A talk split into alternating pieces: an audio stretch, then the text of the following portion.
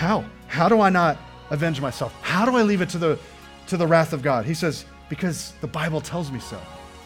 Because we have God's revelation, we have the scripture.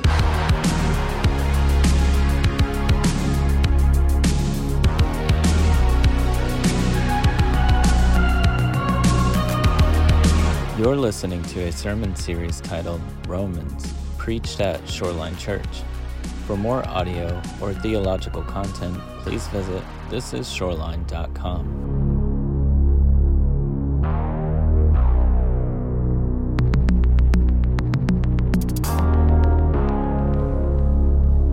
Well, being much concerned about the rise of denominations in the church, John Wesley tells of a dream that he had where he, in the dream, was ushered to the gates of hell.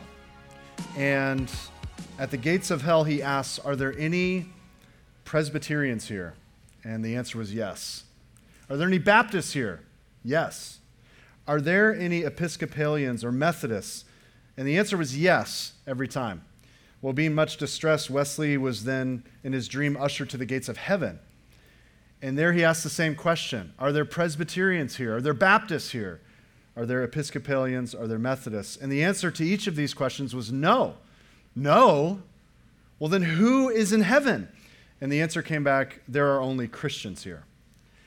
One of the most unhealthy churches, at least that we're aware of in church history, was the church in Corinth. The church in Corinth had members of the church, imagine this, getting drunk during communion. They were suing one another in legal battles. They misunderstood and they abused spiritual gifts. And above all that, they even celebrated a man who was walking in unrepentant sexual immorality, which the world, of course, celebrates, but that should not even be named among believers. And if these things weren't enough, Paul begins his letter to the church in Corinth with these words. He says, I appeal to you, brothers, by the name of our Lord Jesus Christ, that all of you agree and that there be no divisions among you, but that you be united in the same mind and the same judgment. For it has been reported to me by Chloe's people. So good old Chloe told on the church, told Paul, that there's quarreling among you, my brothers. What I mean is that each one of you says, I follow Paul, or I follow Apollos, or I follow Cephas, or I follow Christ. Is Christ divided? Was Paul crucified for you? Or were you baptized into the name of Paul? Uh, look at that for a minute. Notice how he appeals to this divided church in the city of Corinth. He appeals to them in the name of the Lord Jesus Christ. The Corinthians were dividing over names. Even though they were all in Christ, they were forming factions and cliques and groups based on who their preferred church leader was. Well, we follow Paul. Paul, the, of course, doctrinally solid writer of Scripture. Oh, well, that's good for you. We follow Apollos. Apollos eclipses Paul's speaking ability any day of the week. He's an exceptionally gifted teacher. And some of them said, Well, that's fine for you two. We follow Cephas, aka Peter, one of the OG, one of the original uh, disciples, apostles. We go way back. We're 30 years older than you. And the super spiritual may have said, Well, we don't follow any mere man, we follow Jesus. In effect, saying, I never follow, I don't make myself accountable to any pastor. And so Paul asks the question wait a minute, is Christ divided? If all of us are called by his name, baptized into his name, saved by his name, then we're all united in his name, and there, therefore there should be no division along any lines. One of the elephants in the room when we talk about Christianity is how divisive we are or how divided we are. Remember, Jesus said these words to his disciples in the upper room, John 13, 35. By this, all people will know that you are my disciples by your Christian t shirt. That's what he said. It's, it's there in the Greek. No, he didn't say that. By your bumper stickers that are catchy and have scripture on them. No. By the boldness by which you proclaim truth in the public square. Well, that's important, but that's not how all people will know that we are his disciples. He says, by your love for one another. Love then is not a mark of the covenant community of grace, it is the mark. You see, Paul later explains to the church in Corinth in chapter 13 of that same letter what the body life is supposed to look like as we interact and use the gifts one to another. He says, I'll show you a more excellent way, and it's the way of love.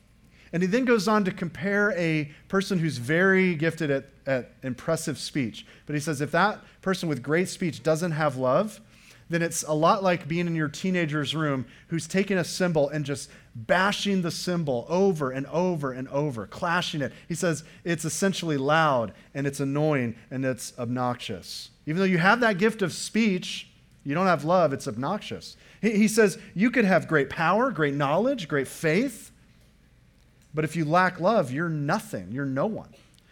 In fact, he says you could be the most generous person in the world and even die a martyr's death, but if you're lacking love, you haven't gained a single thing. And right after that, Paul lists a series of counter-cultural practices that demonstrate love. And you've heard these before, haven't you? You've heard them at your wedding, or you've heard them at that one marriage conference you went to years ago.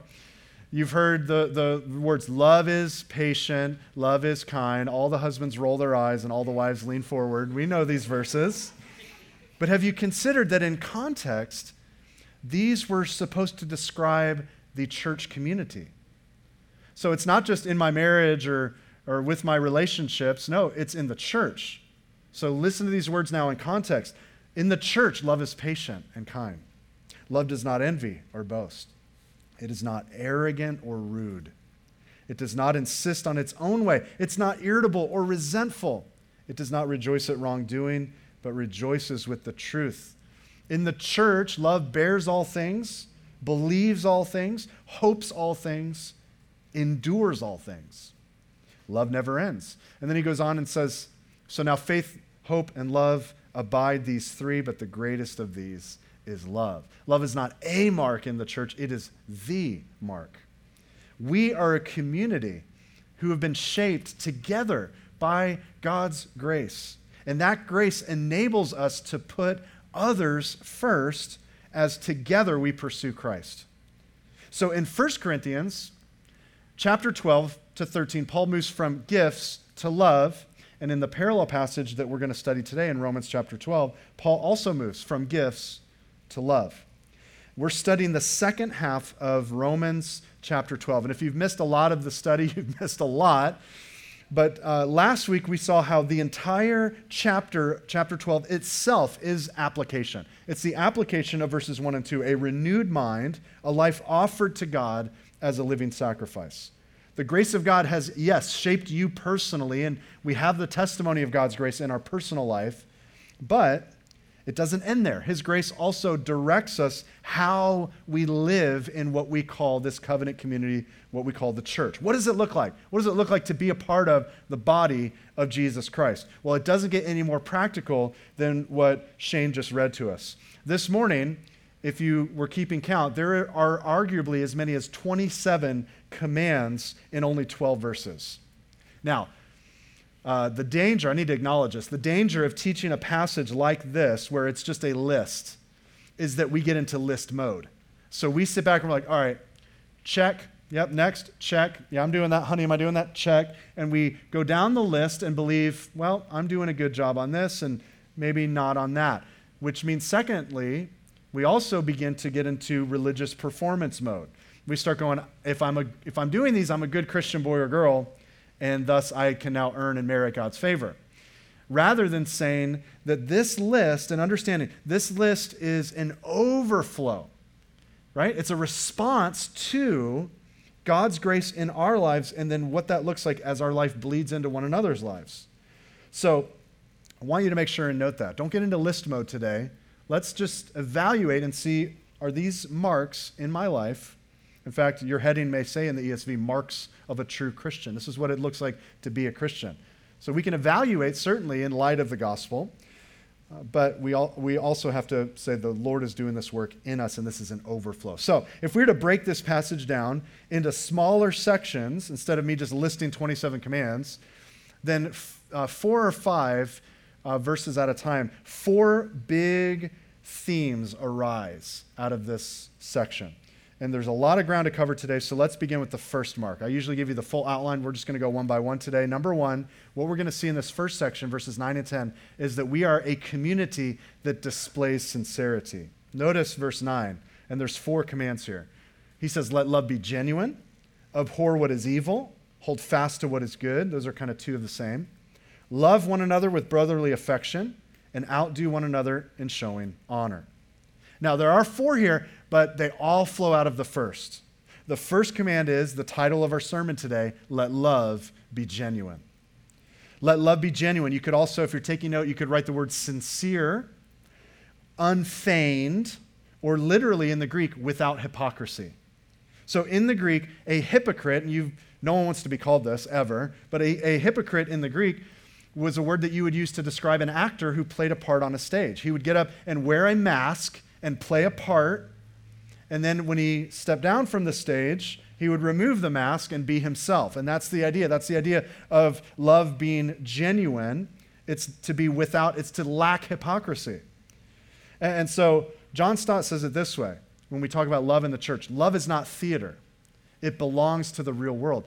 Yet there is such a thing as pretense love, which was displayed in its vilest form in the betraying kiss of Judas. You guys remember that in the, in the garden with the disciples, in front of the disciples, Judas played the part. He played the part of a lover of Christ. But in his heart, he stepped down off the stage and he was betraying his dear Lord. And so this happens in the church. Too many believers, we have a fear of conflict, which is really a fear of man.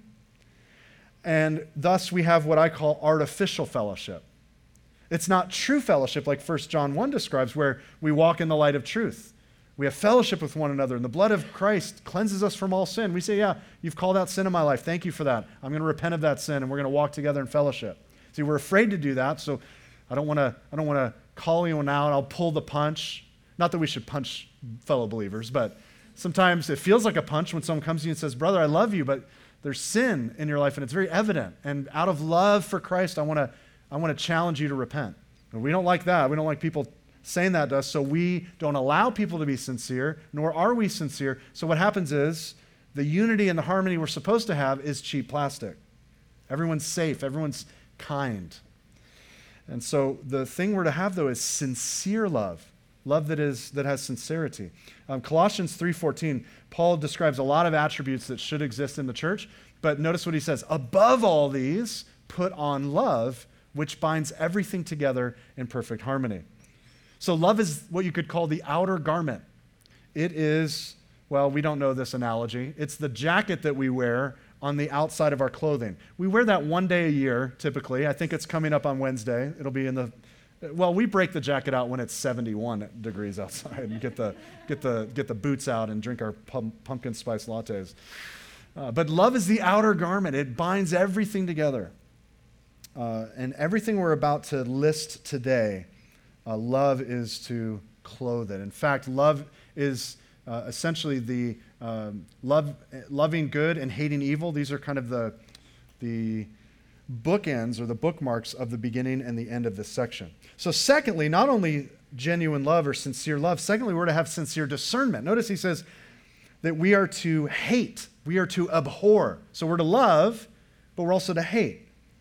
And love is not the absence of hate, that's the wrong definition of love. Love, rightly defined, always hates. Here's what I mean love is not just an empty sentiment.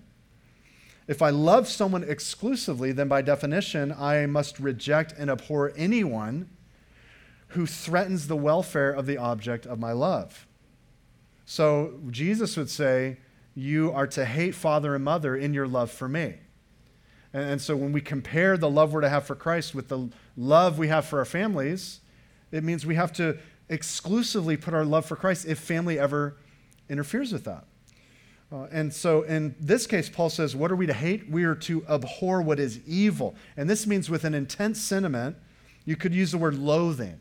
We're to loathe evil, evil, but then he says you're to hold fast or cleave to, join yourself to what is good. It, it's not just strong enough to say, yeah, turn away from evil and avoid it when you can, and then turn towards good and do what you can to be good. No, it's more like cast evil away in every way and cling to the good without ever letting go. In the church, wouldn't you agree, there's much evil that threatens our love for God and that threatens our love for one another constantly, consistently. And what are we to do? We're to utterly reject those things uh, and we are to cling to what is good. So you'll see this idea of evil and good again at the end of the text that we're studying today. Well, thirdly, not only sincere love, sincere discernment, but we're thirdly to have sincere loyalty. Notice that Paul says, love one another with brotherly affection. Now, if we could look at this with Greek eyes, we would see two couplets, two word pictures that uh, compound together. So the first couplet is brotherly love, and the second words that go together are be devoted. Both of these um, two compound words have the, uh, the root word phileo. Uh, you've heard of Philadelphia, probably, as an American, and the city of what? What is Philadelphia known as? Brotherly love. So that's the, the root word phileo. It, it speaks of a family, fond, kindred, we're, we're a part of a family. Not like how you grew up maybe with your brother and sister and you want to kill them. Not that sort of brotherly love. But this idea that we are, we are a part of a family. And so there's a kindred kinship. You might even be having Thanksgiving this week with them. Like, I wouldn't normally do this, but I've got a, I have an obligation to meet together with this family. But see, that idea is skewed a little bit. Brotherly love is a term in the first century that was completely unique to Christianity. This idea is that whether Jew or Gentile, we are all justified and adopted into the family of God the exact same way through the propitiation of Christ's shed blood on our behalf. So if we look around the room here, we are now, those in Christ, we are brothers and sisters in Jesus Christ. And we're to be devoted to one another in a loyal covenantal relationship. Here's the way Christopher Ash says it. He says, and maybe you've had this experience church is not a homogenous club of people like us who would naturally have gone on vacation together. It's actually a supernatural fellowship of people very unlike us to whom we are bound with a zealous family love. So we're to have sincere love, sincere discernment, sincere loyalty, but not only that, fourthly, sincere honor. Notice that Paul says in verse 10 that we are to outdo one another in showing honor. And for someone who's highly competitive, Challenge accepted. Game on. I'm supposed to outdo you in showing you honor. And you can sit back and receive that and go, hey, thanks for that. I'll take that. I don't get a lot of honor in the world. Or you can take the challenge and try to outdo me. And if we're doing this together in the body, in other words, here's what, here's what honor looks like. To honor means I treat you as if you matter. And you treat me as if I hold some sort of weight, even if I don't.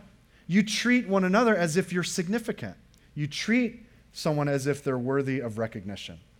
That's what it means to, to honor one another. In, in the church in Philippi, there were at least two prominent women who were divided against one another, and the church knew about it. So listen to what Paul says early in that letter. He says, Do nothing from selfish ambition or conceit, but in humility count others more significant than yourselves. That was, that's what it means to show honor. You're more important than me. Let each of you look not only to his own interests, but also to the interests of others. You see, if all of us did this, we all sought to lean forward and find ways to outdo one another in honor, then much of the injury and insult that happens in the body of Christ would be healed, and a lot of these unnecessary church divisions would be mended. By the way, verse 10 here in Romans 12 is our elders' theme verse. We have taken the time to, to read through Scripture and to say, what is a verse that we can practically model to the fellowship in our relationship as pastors? Our desires to be devoted to one another in brotherly affection and to lead the way in the church of showing honor one to another. And my prayer is that we would all seek to do this in the church. So, a mark of a gospel grace shaped church is that we're a community that displays sincerity. And that happens when we die to self and we give preference to others. Now, let's look at a second attribute, verses 11 through 15. And there are a lot of commands in these verses. But this I want you to look at with the context of being a community, number two, that desires to serve. Notice the commands here, verses 11 through 15. He says, Do not be slothful in zeal, be fervent in spirit, serve the Lord, rejoice in hope, be patient in tribulation, be constant in prayer contribute to the needs of the saints and seek to show hospitality. Bless those who persecute you. Bless and do not curse them. Rejoice with those who rejoice and weep with those who weep. Wow, that's a list, isn't it? But what I want us to focus on for a minute is notice the proactive nature of each of these commands. So, so none of these are passive, none of these are inactive. In fact, notice that Paul begins in verse 11 by saying, Do not be slothful in zeal. Slothful, of course, means lazy.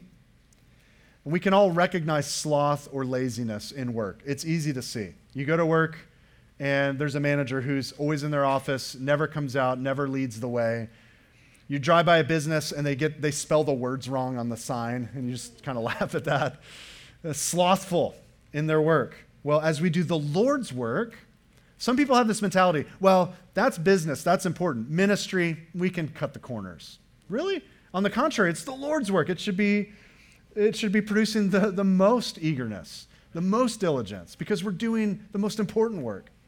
So listen to what Jeremiah says in 48:10. He says, "Cursed is he who does the work of the Lord with slackness, with slothfulness, with laziness." So Paul says in uh, verse 11 that we are instead to be fervent in spirit. Literally in the Greek that means to boil over with the Spirit's power as you serve. Who are we serving? What does it say? What does your verse say in verse 11? Serve who? Who do we serve? serve the Lord. So I would say, if you're, and many of you are in youth ministry, if your whole point is to serve the students or to serve the parents, at one point you're going to you're going to be probably slothful in zeal. If my ministry, when I work with the kids next door, if my ministry is just to the kids or just to the parents, well, the boiling's going to cool down. If our ministry is solely to people, we will easily burn out. But if we're truly serving the Lord, Jesus, then that means dealing with whatever is brought our way as servants. And it will change from person to person, church to church, and even day to day. So look with me with that in mind as at the variety of ways we can boil over with the spirit's energy as we serve jesus i want to look at the rest of those verses that we just looked at with that in mind so i'm serving the lord and then all these different scenarios are brought my way in the church so I'm waiting on the Lord, my master. I'm his servant. He's the master. I'm waiting for him to return. So what can I do? Well, I can rejoice in the hope of the glory of God. Again, a command of action. I'm not going to give up hope. I'm not going to fret. I'm not going to complain. I'm not going to whine on social media. No, I'm actively rejoicing in the confident assurance that is mine because of the gospel. Well, not only that, but I'm walking with patient endurance through tribulation. Again, that's actionable. I'm going to face sundry and diverse trials. And I'm supposed to be steadfast without ever giving up. Sometimes as I serve the Lord, there's going to be trials. But I'm also, thirdly, not to neglect prayer as I serve the Lord. I'm going to stay vigilant in intercession. And especially often, that necessitates in the night watch. So instead of getting extra sleep, I need to be up in prayer and intercession. Uh, look at verse 13. We're, we're commanded to actively pursue opportunities, like we learned last week, to be a contributor to the saints who have needs. And by the way, if you want to be a contributor, that's not random, that's not haphazard. When you contribute to the needs of the saints, that is ready and that's responsive whenever a need shows up. We're also to practice hospitality, to look for opportunities to kindly welcome guests and, yes, sometimes even strangers into our home. What a great week to, to do that. I encourage you, if you have a uh, relationship with your neighbors, take the opportunity to just say, hey, we're having, we, we killed a bird and we're going to eat it. So join us. And there's even dessert. Come on over. Uh, and, and so, what does that mean? Practicing hospitality means we don't fill our schedules just with our me time or our family, or we make the excuse, excuses, well, my apartment's too small, and you know, my house isn't as clean as I want it to be. Well, we're doing some construction and remodeling in the kitchen. No, we seek to show hospitality, intentionally looking for ways, actively finding ways to invite people into our lives and into our homes.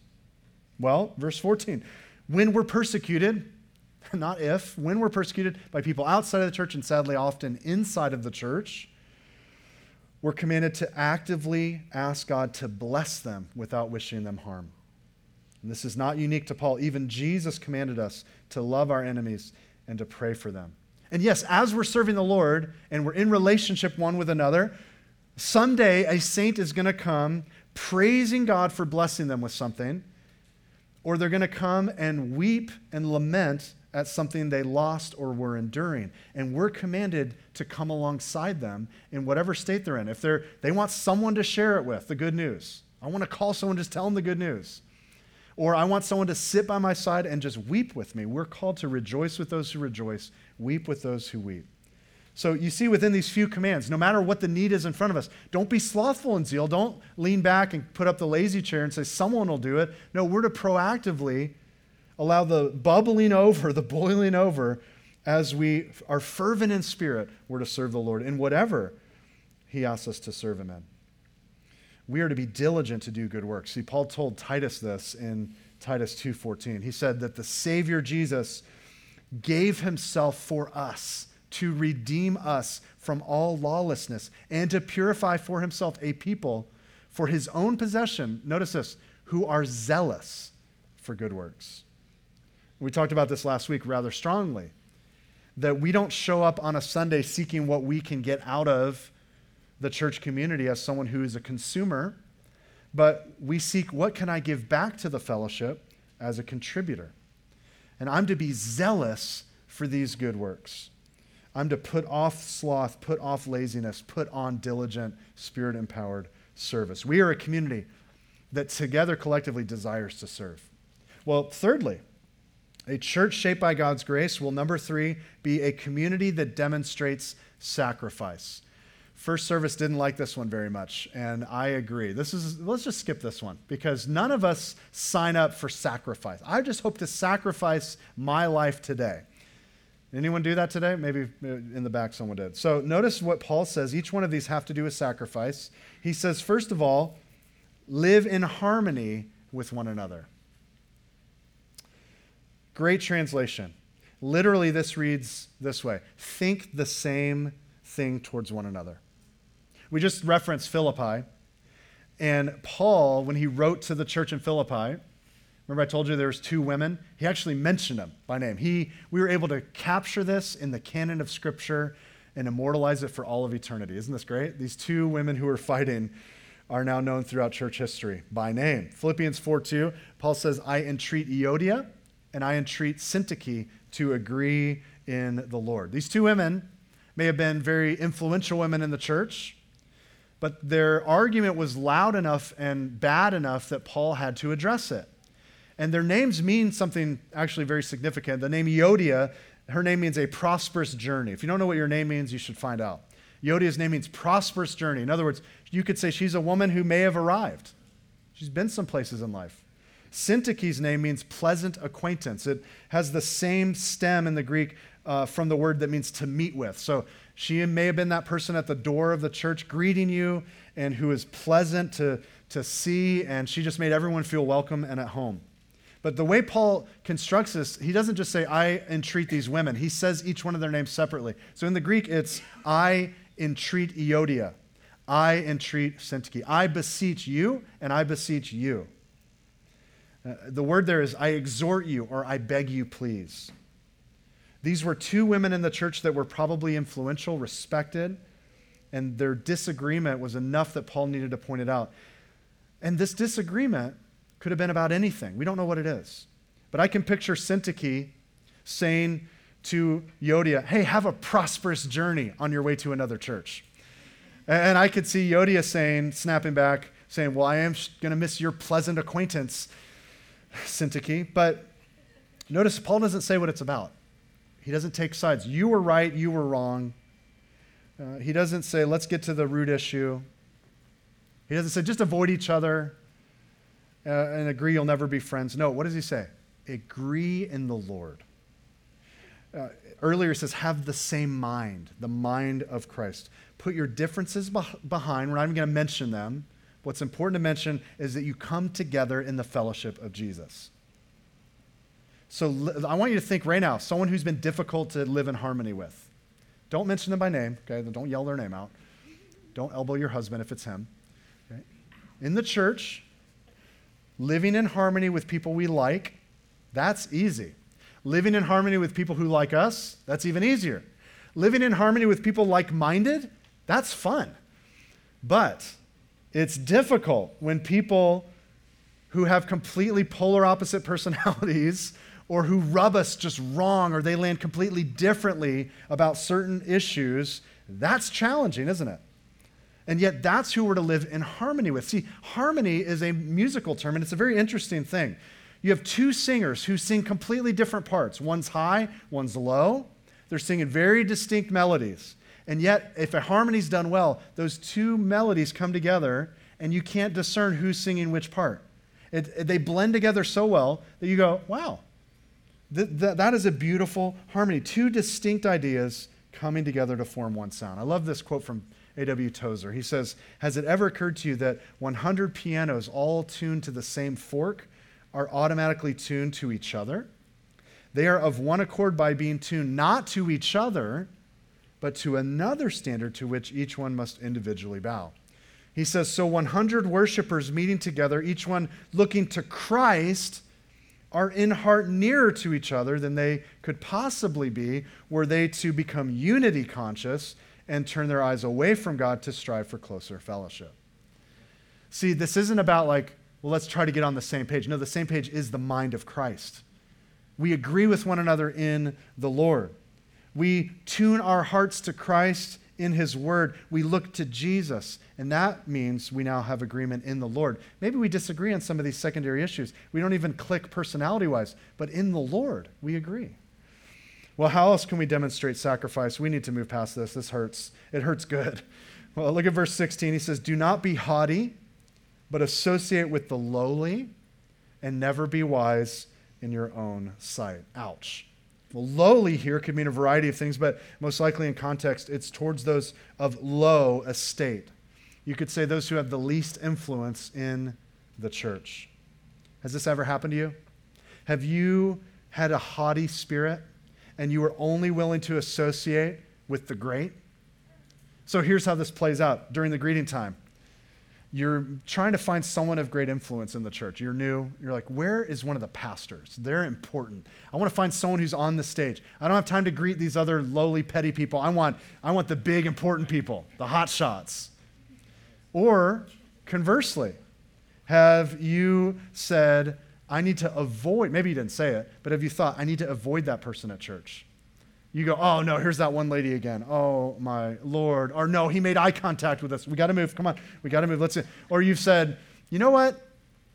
That one person goes to first service. We're going to go to second service to just avoid them. Uh, listen, that's being haughty. Uh, we are, and I heard Pastor Micah scoff, there's no one more important than anyone else. There's no caste system in Jesus' church the pastors, the people on the stage are not more important than anyone in this church. We're to associate with all, and Paul says, in fact, not just with everyone, but with the lowly. So, one way to help not be wise in your own sight uh, or to have your, your own opinion of yourself is to be willing to associate with all, with anyone. So, essentially, one person said, look for the difficult, look for the demanding people. Look for, don't, don't avoid, look for the troubled and the broken people. Actively look for the people who may be draining and from whom we get little affirmation back. Man, that is hard to do, isn't it? So, to associate with the lowly doesn't mean we avoid them, ignore them, ridicule them, but here's what it means it means to depart out of the lofty imaginations of our own minds and to condescend like Christ to those who naturally remain overlooked. Listen, a haughty Christian is a contradiction in terms. I mean, in light of the doctrines of grace in Romans 1 through 11, our right response can and only should be awe at the mercies of God and then humility towards his people. There are many ways to demonstrate uh, sacrifice in our community, not only in the church, but also outside in the unbelieving world. In fact, some people believe the rest of this chapter is describing how we as Christians interact with a hostile world. And that certainly may be the case. But notice verse 17. As we talk about sacrifice, he says, Repay no one evil for evil, but give thought to do what is honorable in the sight of all. It is so easy. It is so of the flesh and natural to take revenge, to strike back when struck. But let's be clear the no one of verse 17 can include anyone. It could include the church or the unchurched, the unbelieving. And then he says, not only don't repay evil for evil, but he says, give thought. That can also mean be careful. Be careful to do what? To do what's honorable in the sight of all. Now, when we talk about that being outside of the church, he doesn't mean try to be careful and tiptoe around doing what the world approves of as a Christian. That's not the idea at all. Like just go along with the world's generally accepted moral maxims. That's not the idea. What he's saying is be careful to live out the implications of what we believe in the gospel in a way that the gospel will not be maligned by the unbelieving world because we dishonored the gospel by living contrary to it. You guys see that? So do what's honorable as far as living out the gospel so that people don't go, yeah, the gospel isn't true because look at the contrary life that person who is supposed to represent the gospel uh, is, is doing. So the world repays evil for evil, but we're not of this world. We're, we're Christians. And so we're to give thought to do what is honorable.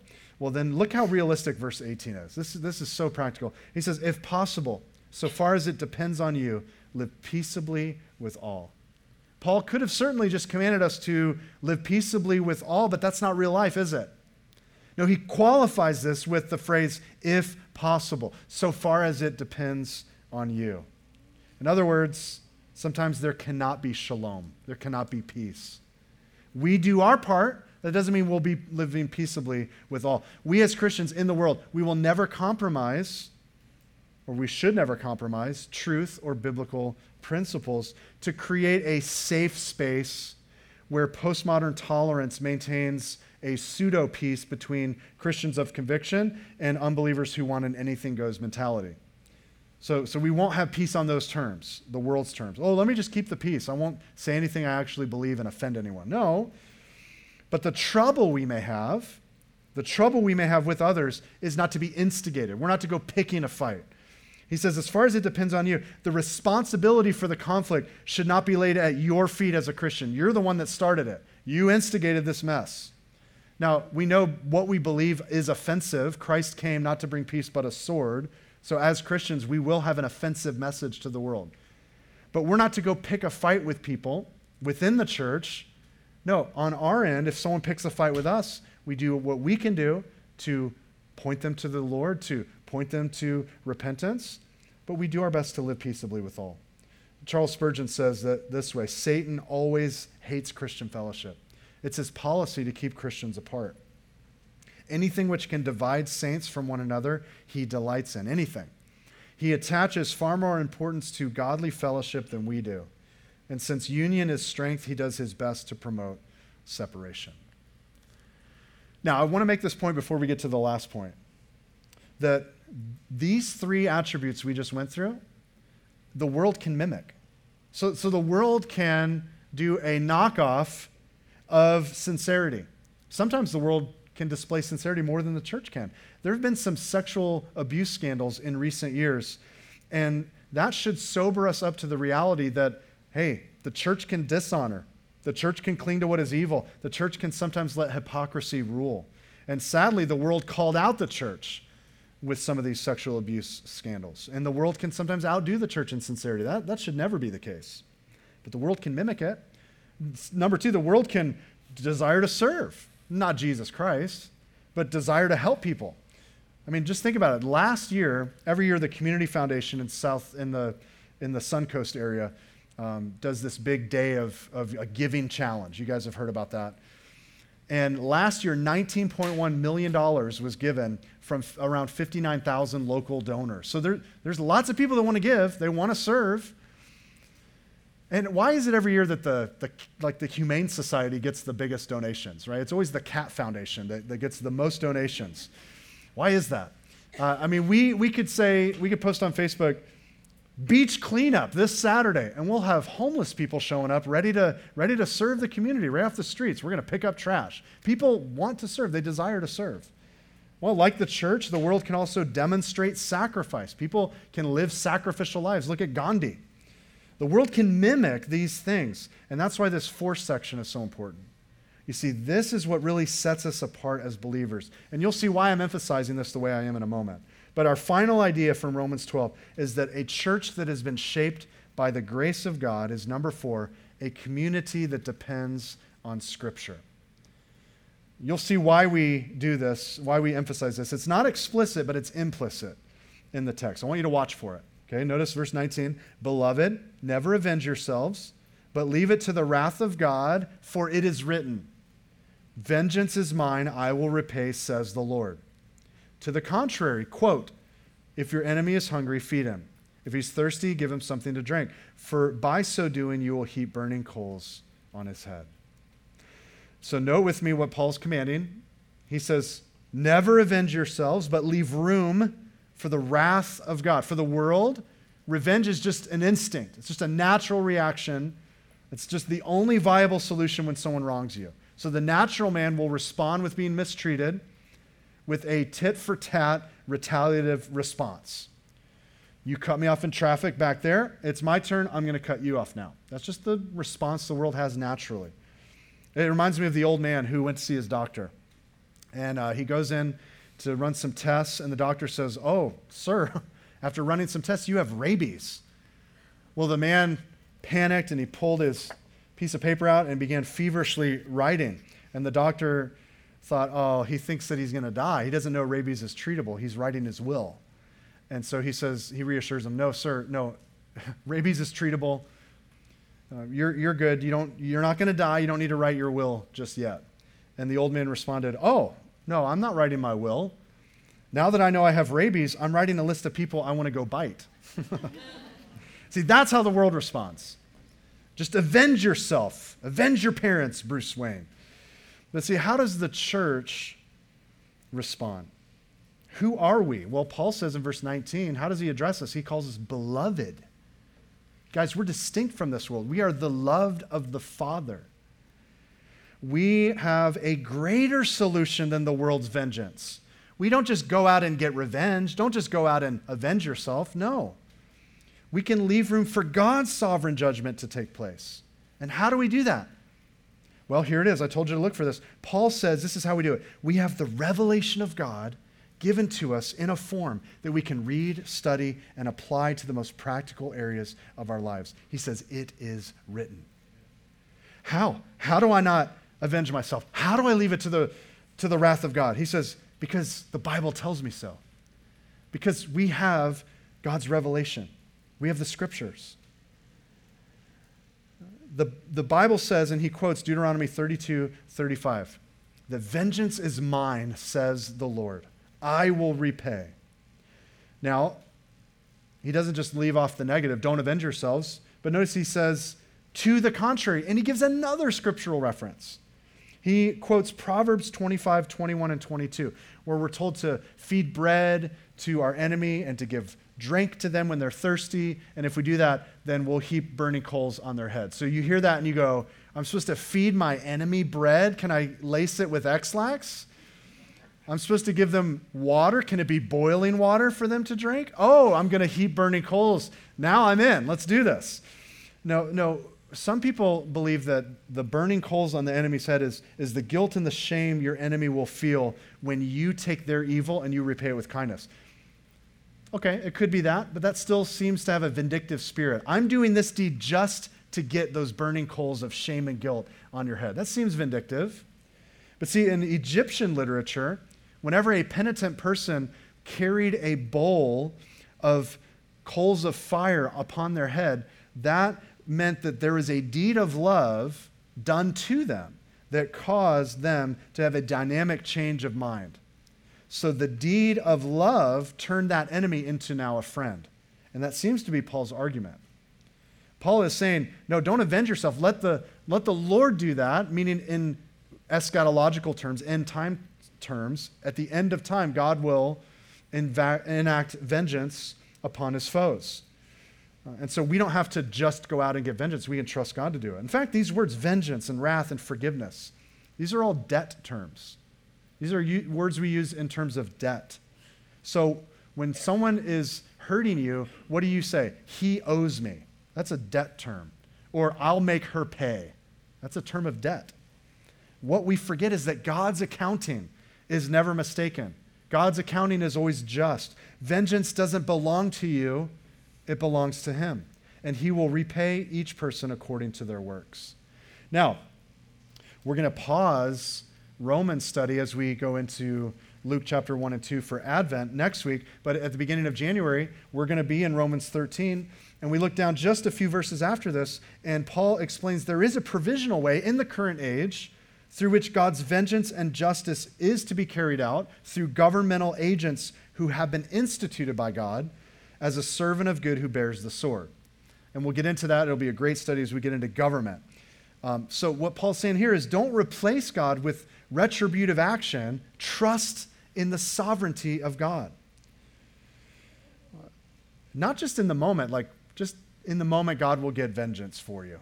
No, I think he has in mind the end where God punishes all unrighteousness and ungodliness. Jesus said it this way in Matthew 16, 27 For the Son of Man is going to come with his angels in the glory of his Father, and then he will repay each person according to what he's done.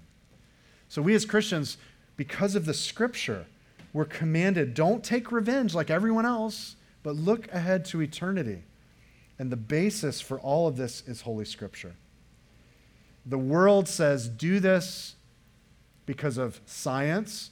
Do this because the New Age guru told you to do it. Do this because it's the, the newest thing. It's pop psychology. It's the new trend. It's trending today. No, we have a more sure and proven source of truth. It doesn't change from generation to generation, uh, from person to person. It is the unchanging, inerrant truth of God's word. Well, finally, verse 21, he says, Do not be overcome by evil, but overcome evil with good. Remember, this is similar to verse 9. These are bookends of the section. We abhor evil and hold fast, cling to what is good. And then at the end, if we're treated in an evil way, don't add more evil to it, but overcome that evil with good. Don't stoop to your enemy's level. Rise above it by being Christ like. Spurgeon said, You know the old saying. Maybe you don't. returning evil for evil is beast, as, uh, returning evil for good is devil like. Evil for evil is beast like. Good for good is man like, and good for evil is God like. Rise to that God like point. So the explicit command in verses 19 through 21 is overcome evil with good. But implicitly, Paul's appeal comes to us. What, where's the appeal come from? From Scripture. So, a church that has been shaped by God's grace is a community where we collectively depend upon the revealed will of God through the revealed word of God. We don't have to settle debts in the church or with the world because we believe in the eschaton that God will judge the living and the dead. We can love our enemies and even those who mistreat us. Why? Because the scriptures command us to. But the scriptures also record for us the life of Jesus himself, who demonstrated the very things that we read here even to those who crucified him. In fact, if we go back and we opened with 1 Corinthians 13, if you go back and read that, and we encourage our premarital counselees who are about to get married to go and read your name into 1 Corinthians 13, it's, it's an exercise in discouragement. When you read, Pilgrim is patient, ooh, that hurt. Pilgrim is kind, ooh. So it's, it's a painful thing. But if you go back and read Jesus' name in 1 Corinthians 13, because God is love, you go, oh, yeah, Christ is patient. Christ is kind. Christ doesn't envy, Christ doesn't boast. And if we were to do the same thing with this text, we could read each of these commands and see Jesus. If we evaluate each of these commands in light of the life of Christ, we see Jesus loving his own who were in the world and laying down his life for his friends. We see Jesus giving honor to those that everyone in Jerusalem, Judea, were overlooking. And we see Jesus being willing to associate with the most lowly, even putting his hands upon the leper. We see Jesus constant in prayer, even sweating drops of blood as he poured out his heart to the Father. We see Jesus on the cross praying forgiveness for those who crucified him. And Jesus overcame the greatest evil act ever commanded in the cosmos by displaying the greatest good which had ever been done in all of creation, and that is laying down his life in submission to the Father's just plan. You see, the commands in this text, verses 9 through 21, these are not probable nor even possible outside of the four walls of this church. In other words, we're not going to take a little field trip after service to the Kiwanis Club or to the Elks Lodge, which used to meet here in this building, by the way. We're not going to go to the VFW or the PTA or the HOA and say, hey, let love be genuine, abhor what is evil. No, see, we're a community that's been shaped by God's grace. We're living lives that are not ashamed of the gospel of God for the glory of God. And so the church, this is not just a social gathering. We are the people of God. We're not merely an organization, we're a living organism. We're the body of Christ. We're not merely an institution, we're a movement of the Spirit of God, called out of darkness, chosen in Him, holy, beloved, and set apart from this world. So these things are only possible by the Holy Spirit who has been given to the church. And this is a natural outflow of abiding in the vine. In fact, we're about to sing these words, but listen to these words the Gettys wrote in the song, O Church, Arise. What a great anthem for us to close our service singing, because we need the power of the Holy Spirit to do these things. He, they sing, So, Spirit, come, put strength in every stride, give grace for every hurdle, that we may run with faith to win the prize of a servant, good and faithful. As saints of old still line the way, retelling triumphs of his grace, we hear their calls and we hunger for the day when with Christ we stand in glory. That's our prayers that we'd be the church that the gates of hell will not prevail against. That we'd be a community that displays sincerity, that desires to serve one another, that demonstrates sacrifice even when it's painful, and that depends on Scripture. None of that is possible in this world, and none of that is possible in your own energy. This is all the sanctifying work of the Holy Spirit among a redeemed people who collectively have renewed minds. The imperative, as I said last week, the imperative flows out of the indicative. It is the love of Christ which compels us to do these things. And so may we not try to leave today going, check, check, check, be a good Christian boy, now God loves me. No, may we say, He first loved us, therefore we can love because of the work of Christ that's finished for me, his righteousness imputed to me. I'm now justified. One day I'll be glorified. In between that time, I'm being sanctified. I join with the Spirit's work and allow him to do that work of genuine love among a people who are very hard to genuinely love. I love the story, uh, the conversion story of a man by the name of Count Nicholas Ludwig von Zinzendorf. That's his actual name. And yes, he was a count. Uh, in 1710, Zinzendorf was 19 years old and godless. He had finished university study in Europe, and as most university students did, they would embark at the end of their study on a grand tour of Europe. So he went through Germany, Holland, France, Switzerland, and he gets to Dusseldorf.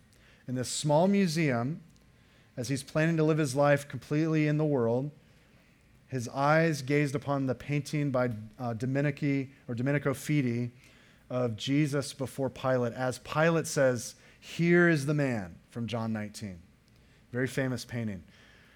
As he looked at the, the dignity mixed with the sorrow, the crown of thorns with the purple robe, Zinzendorf was cut to the heart, and then his eyes fell, as many people's eyes do to this painting, fell to the bottom of the painting, where in Latin, Jesus' words read, This have I suffered for you. Now, what will you do for me? He was absolutely cut to the heart. He repented of his sin and he trusted Christ and eventually went on to be uh, a great prominent leader among the Moravian church. So, beloved, in light of the gospel, as we view the finished work of Christ on our behalf, what will our response be? Will we be the church that conforms to the world, like Corinth, that falls into hypocrisy or apostasy? Or will we be the church that rises up and walks in genuine love and demonstrates to the world something so otherworldly that they stop and stare and they ask us for the reason for the hope that is in us. My prayer is that we will learn how to walk in these commands, not by law keeping, but by the grace of God for His glory and for our collective good. Amen? Let's stand together and we're going to close being reminded that we need to rise up as a church. So bow your heads with me. Father, thank you for the finished work of Christ. to tell us, Tetelestai, it is finished. We don't add a single thing to the work that's been done. We are now made right with the Father. Your righteousness has been imputed to us because of Christ's finished work. So we glory in the cross and the resurrection this morning. But Lord, as spirit empowered Christians, we also rest in the work of the Spirit who enables us to do these things. Lord, in our flesh, we do not want to love. We do not want to build harmony. We want to live a self centered life, not a selfless life. So, Spirit of God, would you do this work in us? We ask, Lord, not that we would leave today trying to be good or better, trying to do harder work, trying to be zealous and to motivate ourselves. Lord, that you would do that work in us. God, we pray that we would arise, that we would hunger for the day when with Christ we stand in glory with those almost innumerable saints throughout time who have all called on the name of the Lord. We've overcome by the blood of the Lamb, by the word of our testimony. Lord, we thank you for these things. We trust you to do that work in us, in each one of us, in the coming years as we together seek to make much of Jesus in our community. We love you, Lord. We ask these things in the name above every name, the name of Jesus. Amen.